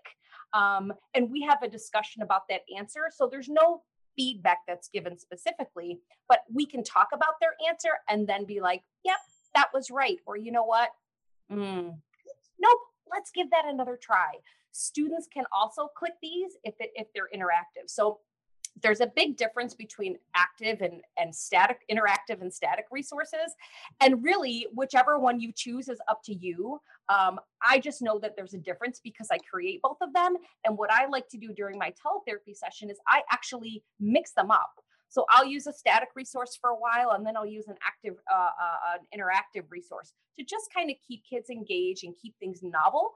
Um, I find that doing teletherapy, um, sometimes I have to plan two or three things in a session if the session's a little bit longer for my school age students. When I vary the media, it keeps them engaged and it keeps things novel and keeps them from sort of, you know, looking around and, you know, those students that struggle with attention sort of need things to be switched up quite often. Um, okay. How long are your normal sessions? When you when you said sometimes they're longer, sometimes they're shorter. What um, well, some are 30, some are 45. Um, it really just depends on the student. Um, I know in the midst of this crisis, school districts are trying to figure out, you know, if you usually see a student for two times 20, we're talking about maybe lengthening that a little bit because scheduling for parents can be a little bit challenging. Um, so most of the time they're 30 minutes. Um, sometimes you also have different kids in a group. So I might have two kids in a group and I like to be able, to, you know, two or three different kids and I have all their stuff up at once. So um, I might have an interactive resource for Joey, a static resource for Susie, and another interactive for someone. And then they help each other. So just keeps things flowing. Again, if you are someone who's a little scared with the technology, I definitely would just say the boom cards are really, really easy. Um, there it's you get a free subscription and then you you can buy decks and add them to a library um, as you want um, but the static resources are really nice too because if you're a little bit nervous with the technology you don't have to do very much I like that. I, I just found BrainPOP Junior because of my yeah. kiddos' homework. And I'm like, oh, I love this. Right. This fantastic. Right. Yeah. That, right. that would be that see i'm taking something that i know and carrying it over. Yeah. Sure sure. Absolutely absolutely. Okay so what are annotation tools and what is what is that what do i need to know that this is this is right help. annotation tools annotation tools are tools that allow you to draw on things um, for me they're i like to have them um, they're tools that allow you to draw, mark up, highlight, circle, make shapes on the screen. Um, I like to make shapes for game pieces on like static game boards so that we can play games just like we would in normal te- normal therapy or face-to-face therapy. Um, some platforms like Zoom have them built in. Um, others do not. So if your platform does not, it's okay. You actually can use Adobe Reader, which most people have Adobe Readers on their laptops that they can use to be able to um, annotate when they want. So I have just a small demonstration. I can show you how to annotate really quickly. This is Adobe, and um, I love, love, love how Carrie showed those different tabs. I mm-hmm. actually like to use um, Adobe because I can put all my static things up at once. I can have tabs all the way across here for things for all day long. And then I kind of stop midday, clear out what I don't need, and add more things. So I always have them at my disposal. Um, but I really love to um, annotate. And what you can do is if you click this comment button right here in Adobe, you all of a sudden get all these annotation tools up here. So I can take my pencil, I can change the color, and then I can begin to circle things like this. Oh, yeah course, that doesn't go with a cat. I'm just drawing. Okay. so you can use that. I'm messing up my own thing. But that is another way that you can annotate. Um, there's highlighters, there's erasers. You can erase all these things. Um, again, it's just a nice way to be able to indicate to your students that maybe they've had a good choice or not so much of a good choice. Um, again, you can just use this to make check marks, um, you know, anything you want um, to be able to annotate with your student. You don't have to annotate, but sometimes it's a nice it's a nice tool to have. Perfect. Okay, so um, see, I'm doing the one tiny bit of screen movement that I know how to do to get back over to. right, right, right, right. Okay. Um, all right. So um, I have a couple more questions for you, and then I want to sure. make sure that we get a chance to get to our lightning round. Absolutely. Absolutely. But, um, one of mine, and this this is an important one. How do we reduce our technology glitches? So, um, I think one of the other panelists mentioned it. You know, we always want to make sure that we try to be hardwired if possible. Um, you want to make sure that you set the expectations that, you know, things like right now I told my my own kids who are 15 and 12, while I'm doing this, there is no live streaming of movies upstairs. You know, when someone else in the house is live streaming movies, that reduces the bandwidth um, elsewhere in the house. Um, you want to make sure that you pause those during therapy sessions. Um, platforms actually use a lot of bandwidth, so you want to do anything you can to lighten the burden um, on the internet anything you can do that's helpful. Um, students don't have to be hardwired, but even if they could move their their computer or their laptop closest to the modem, that is always helpful. Um, I also say, really, before you even begin on camera, I'd really like to encourage people to learn the platform as much as possible. Play with it. Have your neighbor log in as a pretend student. Have your grandma log in. Have your mom log in. Before I started, I had my children log in from another room with another device so I could play and pretend and make mistakes. Every platform has like a help center or like a, um, a frequently asked questions. I highly suggest going directly to that platform's help center and and and looking at those frequently asked questions for tech things. Um, I think it's really important to be familiar with some basic troubleshooting guides before you get on camera because your parents are expecting you to sort of be a little bit of an expert in the platform, which honestly, if you're using a basic platform, it's pretty easy to do. So I would try to be as familiar as you can with the basic troubleshooting. I'm just thinking of all the technical glitches we've had trying to record First Bite and like the ones you can't prepare for, like you're recording and then a tiny human in your own home vomits everywhere. Like then right. you're not recording. then you're not recording. Exactly. exactly. Yes. Uh, uh, Andy, thank you so much. Um, you, your joy radiates and it really does help with um, my anxiety putting some of those technical pieces aside. Also, I didn't know Adobe did all that, so I'm going to be checking that out later. Mm-hmm. Okay, so uh, folks, this comes the fun time, the lightning round. Uh, we had asked folks on um, some speech therapy, PD, and First Bite Instagram accounts uh, to submit some questions in advance uh, that they had for specific speakers. And then we have some that are uh, coming in. Um, just wanted to make sure before we go into the lightning round that everybody knows if you scroll down, uh, they're going to have all the resources um, that the individual speakers have provided on this main page. Well, not mine, but your page. So just scroll down and they're right there. Okay, so um, ladies, I think I'll get one question for each person and we'll go through that way. Sound like fun? Sure. All right. All right, Marisha, Miss Marisha Mets with SLP Now. Lady, you're up first. Okay, so um, uh, first one I have for you. Um, this one's a great one from at A-E-N, A-E-N, A-E-N on Instagram. What about working with kiddos that have a diagnosis of neurocognitive behavioral based neurocog based behavioral issues such as ADD, ADD, and ODD? What do we do? Strategy. That is a great question. And the first thing that I have to say is that we use the same strategies that we would use if we were seeing the students in our speech therapy room. So a lot of that stays the same. We're still those same problem solvers. And um, some things that might be a little bit differently given the new scenario and setup is to enlist parents' help. So, um, and we might, in being strategic with how we set up the session. So, use those same behavioral supports that you would use in the actual session. Maybe just find a digital version um, and do like that usual troubleshooting. Maybe we need to change the setting. Maybe they need to be in a different room. Um, maybe we need to change the time of the session. Um, and then again, involve the parents in that support as well. Perfect. Thank you. Okay, Jessi Andricks, you're up. Um, this one's come up a couple times. Um, what are your two top healthy coping strategies? Because we know you're a de-stressor 101 over here yes uh, and it is it is so important right now i mean it's always important in our field but like right now it's just at another level so one thing and this goes for if you're in teletherapy like brand new right now if you are just at home and are you know not sure what to do you're kind of stuck at home but get up and move your body around.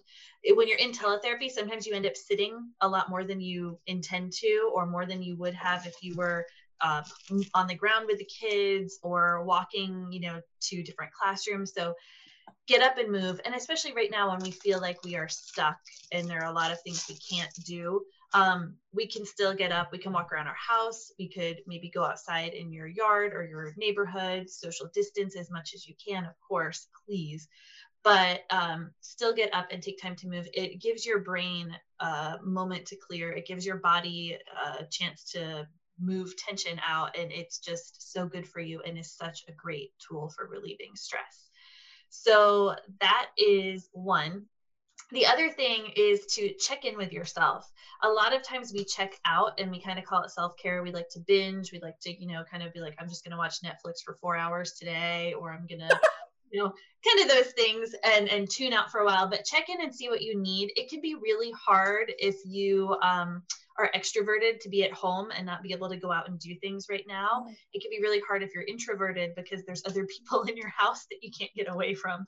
So check in and see, take time to, um, you know, do something for yourself or, you know, FaceTime with some friends, but do those things and those will help you to not feel as drained and to be ready to go when you're ready to jump in and start this teletherapy process. Perfect. Love it. Thank you. Okay. So, Miss Lauren Tandy, you're up, darling. Um, now, there's a lot of great minds thinking alike for this one. Um, Atlas Bliss, at Natasha Shaw Bliss, at Bethany Jones 07. Um, this one came in. Uh, how does this work with patients that have feeding and swallowing difficulties? And can you do evals um, in telehealth for feeding and swallowing for early intervention? So this is an answer that I'm working on. Uh, I'm started. I started a dysphagia research list that I'm adding to, but it's on my Facebook group and also um, I'm going to. I think it's already up on my shop, but as a free resource. So I'm doing the research. Everything we do has has to be research based, right? Yes but I have seen a great benefit in my past intervention. I do specialize in feeding with early intervention, and I see the benefit before, right now, and in the future. Um, I am able to pull back and not go to the homes when the child is ill. I'm able to not go to the homes when I am ill and expose them to that when I have mm-hmm. fragile feeders. Um, and that reduces their illness rate. So that's important. I also think that it's important for us to follow up with some of our families who have recommendations that maybe they need reminders about, right? Yes, like a slower flow nipple or sideline position for the three month old. So my my stance is that sometimes we can do more harm by removing ourselves from the situation, even if it is via telepractice, than we mm-hmm. would by providing that coaching model still. Mm-hmm. Beautiful. Thank thank you for putting it up there. It is it's on your website because I was like, oh, I love this resource, and so, so thank you. Um, okay, so Miss Carrie, um, uh, all right. So this one has come up a couple of different times, um, but how do and you and you talked on it slightly, but uh, how do you co-treat with OTs, uh, especially for your children that have um, uh, low functioning autism spectrum disorders do you can you co-treat can you engage for um, those activities yeah so i think the uh, the underlying message here needs to be you need to check on all of these things first. You know you need to check can you do teletherapy? You need to check with the payer what are they going to pay for? You need to check with the school district what's going to count for services? Um, everything needs to be checked first because we can give you these ideas but the specific situation that you and your client are in is going to be different for all of you. So check that.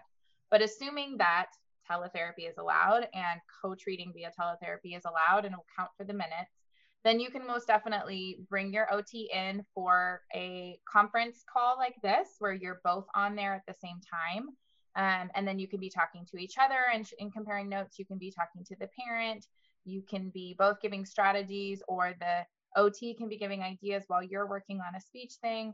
So it can look exactly like your normal co-treating sessions if you're able to bring that that occupational therapist in or physical therapist or behavior therapist or whoever else you might be able to co-treat with. Um, if you can't, for whatever reason, any of the above, uh, then you can always just collaborate with them. So call them up on the phone, you know, talk about a plan. How are we going to treat this this child? How are we going to support this family? Because, um, like I said earlier, these these families are dealing with the stuff that we're dealing with on our sessions. They're dealing with it all day long with no support, no resources, and half of them are trying to work while they're doing it. So if you can come up with plans with your teammates where you can say, "Hey, I really know that they're struggling with this behavior piece. Like, can you give me some strategies or can you call her or hey i think maybe we need to connect this family with the social worker because they're actually having trouble with this other thing so you can kind of coordinate the team in a way um, because you might have more face-to-face interaction well face screen to screen interaction with those clients than the social worker or the school principal or the behavior support person um, so you can kind of help those families and help those clients in that way as well. Perfect. Okay, Miss Andy, this question is back to you with the whimsical word, and you touched on it. We are all social distancing, but for the children that are used to group sessions, they built that bond with their peers. So, how can is it allowed? Can you do a group session on teletherapy? Yeah, you can. Um, one of the things I'd be really um, cautious about is that you always want to make sure that you have informed consent for parents. Um, you know, when we're being patched into people's homes, um, you really have to be careful. Um, if I have a, if there are three kids, and even though they work together in the same school, it looks a lot of li- little bit differently for school based or for home based services. So um, we, I know, are instructing our districts to really make sure that we're getting parent consent to do that.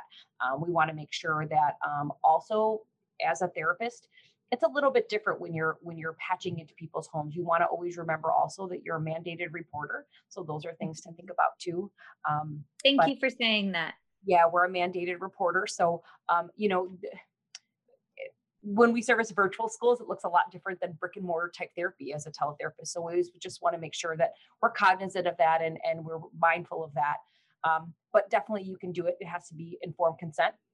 I don't know anyone's experience with different platforms, but I know the more kids I add, the more bandwidth it takes up. So then, if I've got three or four students, um, you know, screen sharing things, I it tends to become pretty laggy. So I really, you know, best practice is really no more than two. I think someone mentioned something about three. Um, you know, I really try to keep it two would be my max. But if you if it's if it's appropriate for you to do more than that for a social group, um, you could do that. Um, we've also, you know, this is not how it will be for COVID nineteen uh, because of the social distancing, but you know, we've also provided teletherapy in like pre-K classrooms where we're presented up on a smart board and kiddos are in front of us and we're singing and doing different things and facilitators there to help. So you definitely can do groups. However, with COVID, we're not going to be seeing we're hopefully we're not seeing children in large groups everyone's assembling in one place because that's a no-no Okay, so I had I had two thoughts I wanted to interject. One, um, at Crescendo Communication, she does virtual circle time, and she's delightful. And um, she's doing that for um, the the little ones in the early intervention settings that uh, are missing their services right now. But I just love because you feel like you're a part of the group when you're not there. And then um, uh, Stephen East with Speech and Language Songs, he has a lot of great uh, carryover strategies and activities, especially for speech generating devices. So if you're working with a kid with AAC with speech generating devices, his music has a slower um, cadence and rhythm for some of the songs so that the children can interact with their core vocab, which I just love, love because that. core vocab. Okay, so really quick, I, I, love how I have the screen all the way around and I can see your beautiful faces. Uh, can you please tell us which platforms you each go with? Marisha, let's start with you what platforms do you use for teletherapy? Um, so I have just used Zoom for a little bit, um, but I haven't done as much teletherapy as all the other ones. hey, but I like Zoom. This is working fabulous. Don't jinx it. okay, Jessi, which platforms do you use?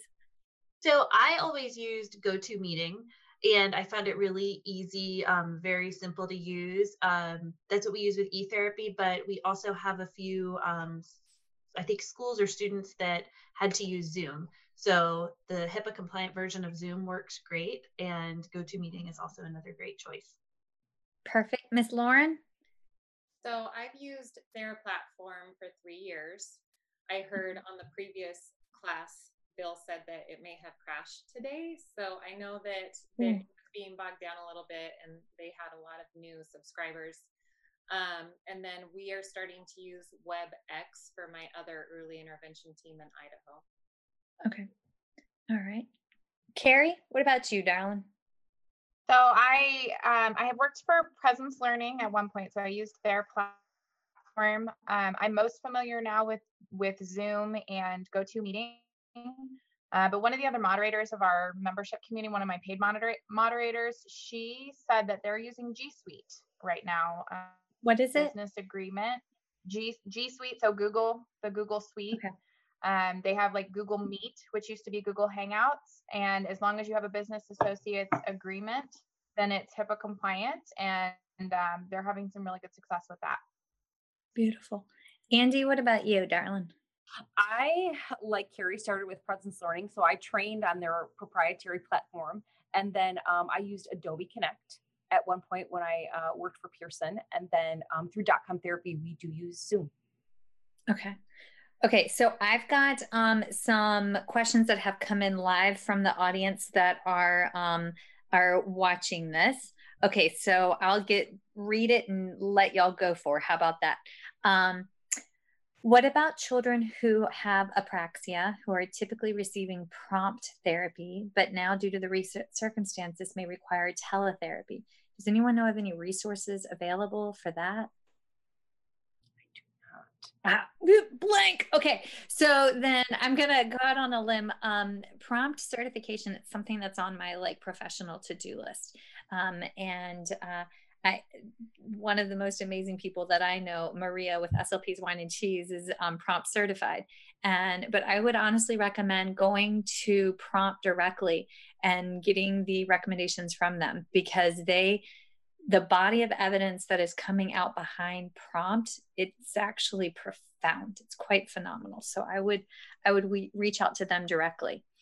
Okay.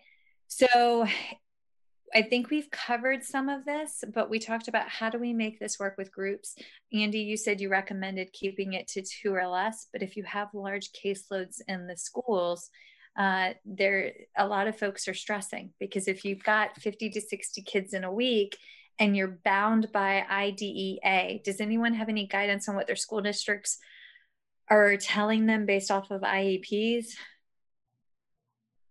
I think at, at a certain point, your our role needs to become advocating for these children because the fact of the matter is there's no way to see. I, I have people in my membership that have over a hundred on their caseload, a hundred kids. Oh my there's God. no way that one SLP can see a hundred kids via teletherapy especially if they're also homeschooling their kids. Yeah. So I think at a certain point, we need to be the ones going to our administrators and saying, hey, look, this isn't feasible. It's not healthy. It's not appropriate for all of our students. And if you are going to, if the school district is going to offer online learning for the other children, for the typically developing children, then they are obligated to provide these services for the kids that have special needs. And if the teletherapy isn't going to get it met, for whichever reason that we've talked about, then it's on the administrator to fix that, not it's not on us to be doing teletherapy night and day just to get all our minutes in. So I think w- if you're in that kind of situation where you reasonably can't do it, then you you become an advocate and you you fight for those kids. Yes, that's um the I agree with Carrie. I think I think in general, um, you know, best practice is really you know two to three students at the most um, and ag- mm-hmm. agreed if you have a caseload of 100 there's no way you're going to see all those students at once um, but again you have to be an advocate for the quality of the service you want the service to be excellent you want the service to be skilled um, and that's very challenging to do with six students in a in a group type setting so yes okay so what about aac because I mean, I do a lot, especially Lauren. I mean, I, I do a lot in early intervention. I feel like I lay the groundwork for when the tiny human goes to the schools, right? So, I mean, right now, I've got one sweet little boy who has just received his trial device last week and crickets, right? Like, there's nothing that I can do. So, do you have recommendations on that? but there is something you can do. I well, technically in South Carolina, I cannot, not just yeah, yet. you can't. Fingers crossed, like literally, I cannot right now, but like, good Lord willing. So, so I I'll address that scenario first, but with an AAC device that a child get uh, first gets, it needs to be programmed. So what you could do is walk through with the parent and program it and teach her how to do that. Ideally, you might have the program on your iPad or access to a tutorial where you can walk them through the steps, give them interactive feedback to tell them, you know, do you think he needs this for his core vocabulary? Do you think we should do? And there's actually apps that you can use and screen share with the parent to see how many icons the kiddo needs on the page and what kind of pictures. I actually just had an early intervention uh, session last week where we it was actually an IFSP and it was via phone at the time, phone consult for the IFSP because we hadn't gotten all of the WebEx stuff set up yet. But uh, it came up that he was using pictures to communicate. And so I asked her what kind of pictures. She said they're real pictures in his book. When he wants, say, grapes, he'll bring the book with the picture of the grapes to her. Um, if he knows daddy's coming home, he's excited or wants to call daddy, he'll bring a picture of his dad to his mom. So, what we are doing is, I'm going to be curating a set of pictures, or we're going to be working together on how to create a set of pictures to start PECs with them or modified PECs in the home. So, Yeah, because my little tiny human got his uh his Wego in the mail, and then it was like nothing. uh, so The other well, thing I was going to be creative, right? yes, The other thing I was going to suggest with that, I'm going to pop up my screen share again. Most of the websites, if you're in a pinch, most of the websites for these companies will put up screenshots like this, where even if they have their device in front of them, you could be coaching the parent and saying, Hey, see right here where it says time, that's where I need you to push, you know, and then you know, there's different options on, you know, you can find different pictures and stuff. Um, but that will allow you to have a visual where you can help the parent see what you're seeing and and figure out where things are. Um, and then if they don't have their device, like let's say it's a school device and that did not go home with the child, then you could print out pictures that look like the child's device and they can practice just on paper. So you've got those options as well.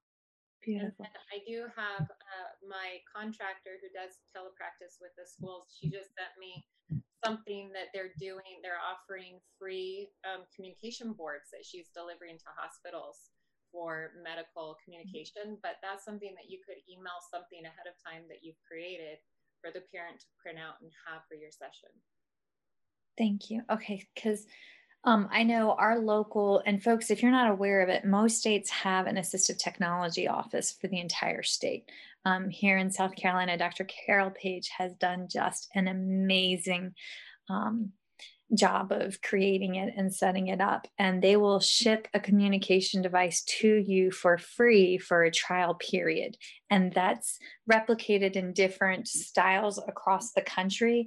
And this is the time when we need that. I mean, yes, you have to sign your life away. It's like buying a small car um, because you're getting a free communication device in the mail, but um, for a trial period. But some of the other um, larger companies have that as well. So make sure that you're going through um, and and doing getting that information.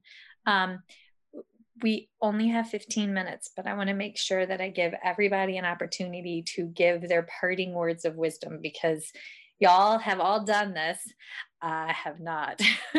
so, um, Marisha, what advice do you have for us? And can you tell us um, where you're from and uh, one more time? So we know it's SLP now, those kind of things, all that.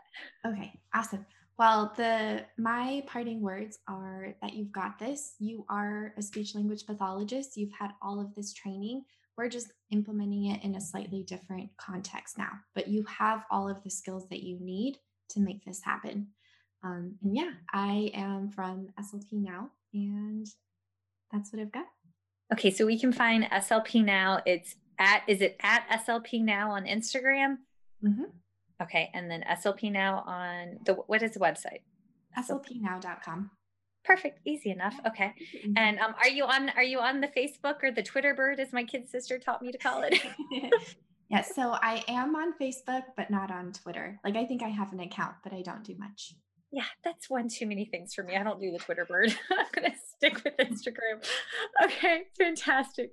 All right, Jessi, your parting words of wisdom there, friend.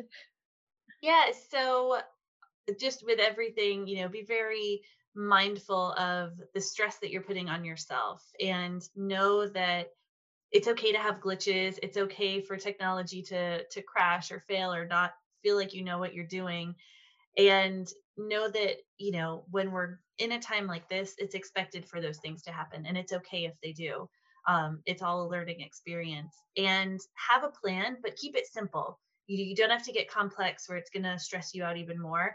And if your plan doesn't go the way that you want it to, no one else is going to know because you're the only one that knows what your plan is. Your students are still going to love it. They're going to get so much out of it and they're going to enjoy being on the computer and you know interacting in this new way. And parents are going to appreciate you showing up for them and being there. And that's all you have to remember. I love it. Thank you. Okay so where can we find you one more time? It's Jessi andricks with yeah so um, i have my site for stress management is jessiandricks.com and i am on facebook. Um, and there's a facebook group slp stress management. I'm also on instagram. And then i work with etherapy which is electronic therapy.com and we actually have a forum there that you can also go and ask questions and you know connect with other members of the teletherapy community um, and they're on Facebook, Twitter, and Instagram. So, yeah, come and find us. Yes, because stress is a legit state of being right now. Yes. Okay, Miss Lauren Tandy. Hi, so I wanted to add on to what she said. It is stressful right now. We have a lot to deal with with our own families. And then, God forbid, someone gets sick in the middle of this, um, and then figuring out telepractice. So I make a personal goal for myself to start simple. I had the luxury of starting telepractice years ago. And so I've developed on what I knew in the beginning. And a lot of people are just being thrown into this. So I would challenge people to start simple and then add just one thing per day. Learn one thing per day. And then you feel successful. Mm-hmm. Um, and then since my first session in telepractice, I've learned things like um, increasing access and availability for rural families in order to provide more consistent uh, services, which I think is going to translate to future use for telepractice. I think this is going to open doors for a lot of people um, professionally and for learning. Um, increased understanding of using the coaching model for early intervention. Yes. Can I get an amen on that again? bagless intervention, right? Yes. So, and then the biggest thing that I promote is be creative. Like I get so many questions of how do you do this in steps? And I can give steps, I can give an outline, but when it comes down to it, you're your own clinician. And just like we do our own uh, clinical intervention, you have to be creative and you have to come up things that are re- relevant to your client and also fit your own style. Okay, so I had two questions for your final statement. Um, okay, so one is when you said you started small, how realistically, we're not like Carrie said, we're not going to get 100 kids a day. Right. I mean, and for those, I'm used to doing one hour sessions with my patients, and when they were medically complex, maybe 30 minute sessions, but I'm traveling all day long. So my max day is four to five patients and I am wore out. So when you're doing this in early intervention, how many patients would be reasonable to start out with to set to piggyback on what Jessi said to to set reasonable expectations and not add more to my plate. What's reasonable there? I would start with your current schedule and it gives you more opportunity. I mean, I'm right where you are. I travel mm-hmm. three days out of my week. And um but I, you have snow. I have a lot of snow. that's part of the reason I started doing telepractice because sometimes you can't reach the house. You yes. know, and I have a Subaru. But uh, in Washington, I do 45 minute sessions. In Idaho, I do hour long sessions. It might look a little bit different depending on, you know, when you meet the need of that session. It might be shortened to 45 minutes. I would recommend starting with your current schedule and then finding out who is interested in doing telepractice. Then you have that extra time in between for us that drive to do your planning, your troubleshooting, and um, da- well, information collection and training for yourself. Beautiful. Okay, so um, please tell us again all the places that folks can reach you. So I started the early intervention telepractice group on Facebook. You can Thank find you. me at my website, which is Tandy, T as in Thomas, A N D Y therapy.com. And then my shop is Tandy Therapy Box. That's on my website. And I have a blog there. I am on Instagram, but I haven't posted much. So Okay, mostly Beautiful. Facebook. mostly Facebook. Hey, I've, everybody's got their social media outlet. It's just which way do we find you? Beautiful. And and Miss Carrie, oh, words Hello. of wisdom, darling.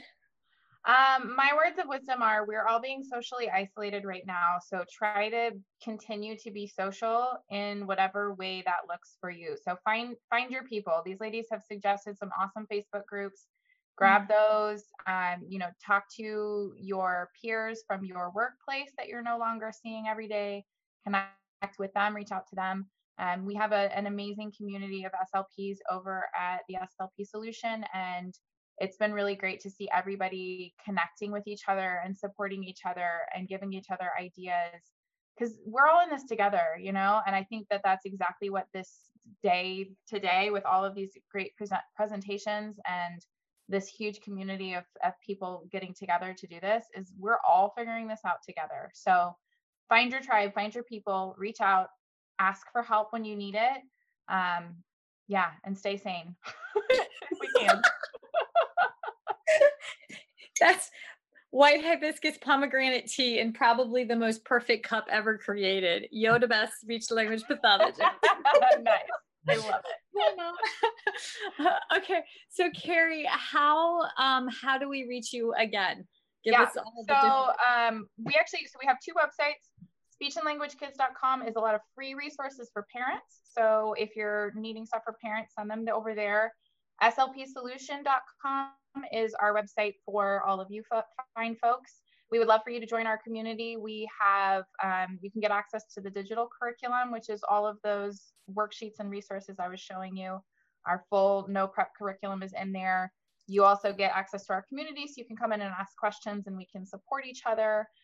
Um, and we have, you know, training videos and webinars and stuff on there too. So we'd love to have you over there at slpsolution.com or we've got tons, like hundreds of free resources on both of the websites. So feel free to to grab some freebies if you need those because we're all going crazy right now.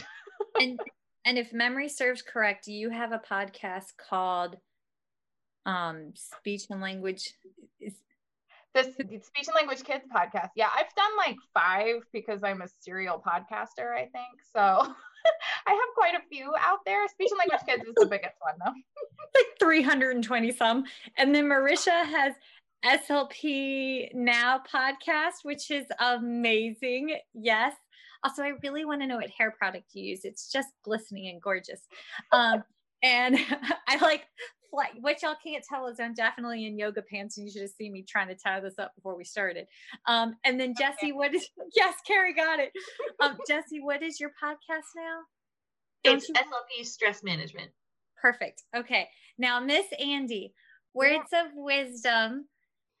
and we didn't even get to the musical part. Don't you do music there, like music songs in your sessions? I thought you did. No, No? I don't. No, I don't. I thought- Um, I I would just say have fun. I think it's important that you make it fun. Your first day on camera should be fun. Your kids have been waiting to see you. They miss you. Have Yeah. fun. Do show and tell. Teach them the platform tools. Explain that you are working. You're learning this together.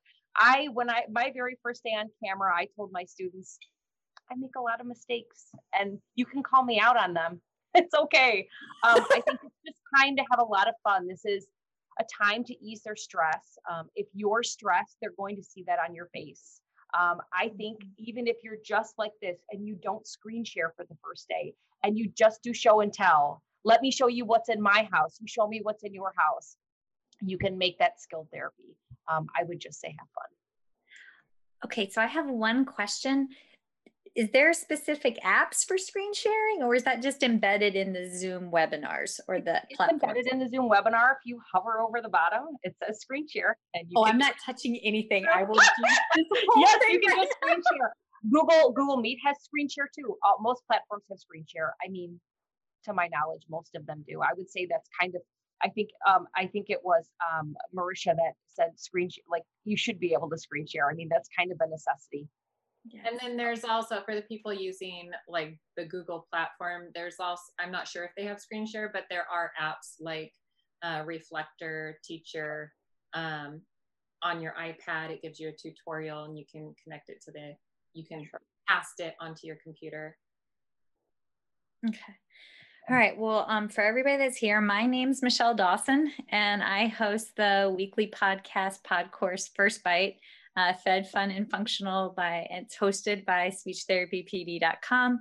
Uh, we have 92 episodes out. One goes live every Wednesday night and then hits all the major platforms um, on uh, no, it goes live every Tuesday night. Good Lord, Carrie, see what happens when we do too many things? Yeah, there, yes. Um, and uh, you can find me on uh, the First Bite Instagram page or my own private practice of at Heartwood Speech Therapy. And we have a First Bite Facebook page and a Heartwood Speech Therapy um, Facebook page as well. So uh, now I just have my parting words of wisdom uh, to go through. Hang on. Can we get Andy's website? I don't think I got Andy's website. Oh, Andy, oh. yes. No, so sorry, friend. That's okay. Um, you can find me at thewhimsicalword.com. Um, I have a podcast, I have blogs, I have um, I interviewed Jessi for one of my first podcasts, so I know Jessi very well. Um, and um, you can find me the same name on Teachers Pay Teachers. I'm the whimsical word. Um, and then where else can you find me? Oh, dot com therapy, dot com therapy.com. Very easy. D-O-T-C-O-M dot C-O-M. um, I also have two um, Facebook groups that I actually moderate. So the first was teletherapy materials for speech language pathologists. And the second one is SLPs Go Digital.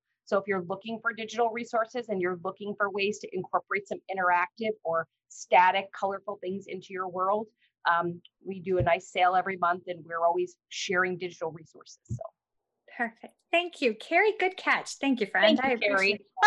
See, look, I messed up. Yay. you messed up. Okay. Thank you for your resources. Oh, thank you. Okay, so before we go, I want to share a few resources that are going to be vital to all of us over the next few weeks and months, but I need to put this in the right frame of reference. Every December, I was the gal in the back of the room who would complain to my hubby that I had to pay another couple hundred of bucks for my ASHA.